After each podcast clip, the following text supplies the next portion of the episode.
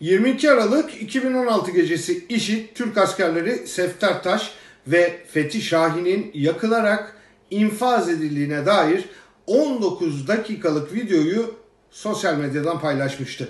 Askerleri IŞİD'in elinden alamayanlar tedbiri klasik olarak interneti yavaşlatıp videoya erişim engeli getirmekte buldu.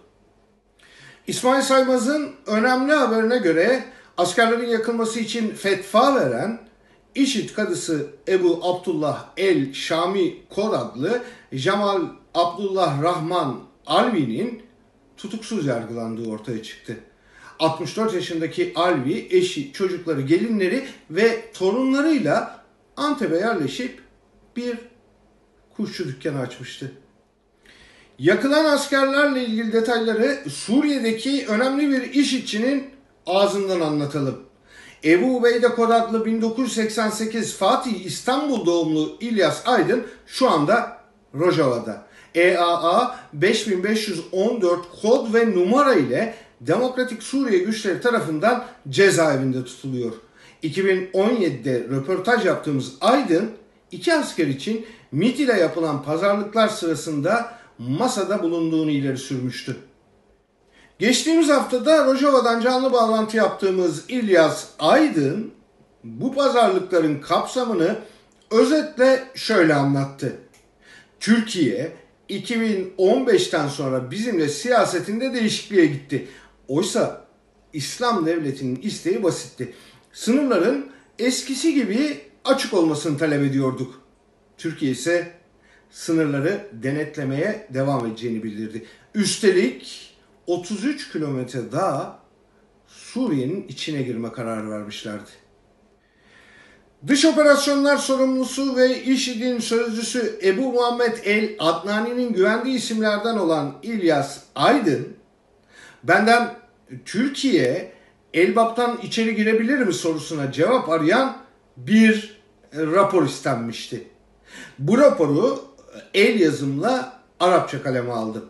İstihbarat birimlerinin eline geçmesin diye elden yolladım diye anlattı. İşte bu konu ile ilgili aktardıkları. Yani onun tercümesini de koydum e, o rapora. Dedim bunlar 33 kilometre mıntıkayı alacaklar. Ve taban yaptığımız görüşmelerde de bize teklif ettikleri şey 33 kilometre geri, geri çekilmekti. Yani Bab şehrine kadar bölgeyi onlara teslim etmekti. Aslında ben raporda ifade ettim ki onların bu teklifi e, e, yani bir alternatif olarak bir adım olarak sadece Türk istihbaratı bize karşı kullandılar. Çünkü bunlar yani o bölgeyi ya savaşla alacaktılar ya da masada teslim alacaktılar. Özetle Türkiye'nin IŞİD'e karşı tavrı artık değişmişti. Askerlerle ilgili pazarlıklarda sonuç vermedi. İstihbarat masadan kalktı. Aydın herhalde bizim ne kadar ciddi bir örgüt olduğumuzu anlamadılar diyordu. Bu ne yaparsanız yapın tavrıydı. Askerlerin yakılmasına sebep oldu. IŞİD infaza gönderdiği kişilere herhangi bir uyuşturucu madde vermiyor. Onlara bunun bir prodüksiyon olduğunu söylüyor. Askerler de bu nedenle ateşi hissedene kadar sakindi. Kimlik ayrıntılarından da e, söz etmek yerinde olur. Sefter Taş hiçbir şeyden haberi olmayan gariban bir askerdi. Sınır güvenliğinden söz edenler onun sınır bölgesi Urfa, Suruç'tan yani Türkiye içinden alınmasına mani olamadılar. Ailesi yıllardır böyle adalet olmaz diye isyan ediyor. Diğer asker Fethi Şahin ise ilginç bir profile sahipti. 2015'te IŞİD üyeliğinden memleketi Konya'da kendisine soruşturma açılmıştı. Ölümünden önce de sonra da ailesine bilgi verilmedi. Ailesi sadece o henüz öldürülmeden istihbarat tarafından Kilis'te bir ÖSO komutanına yönlendirildi. Bir oğlumuz daha var diyerek konuşmayı reddediyorlar. Bir askerin öyküsü sır gibi saklandı. Diğeri Suruç'tan alındı. Sınırlar IŞİD'in Türkiye'den asker alabileceği kadar açıktı. Fetvayı veren Antep'te esnaf olarak rahatça çalışıyordu.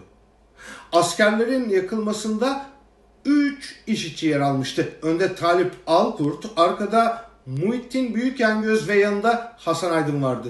Hasan Aydın'ın 2012 ve 2015'te iki kez gözaltına alınıp serbest bırakıldığı anlaşılmıştı. İçişleri Bakanı Süleyman Soylu yurt içindeki terörist sayısı tarihte ilk kez 200'ün altına indi. Şu anda rakam 197'dir. Ülkede terörün kökünü kazıyacağız dedi. Türkiye'deki El-Kaide ve IŞİD'li sayısına ilişkin bir bilgi ise yok. Yaşananlar ortada. Anlaşılan onlar terörist sayılmıyor.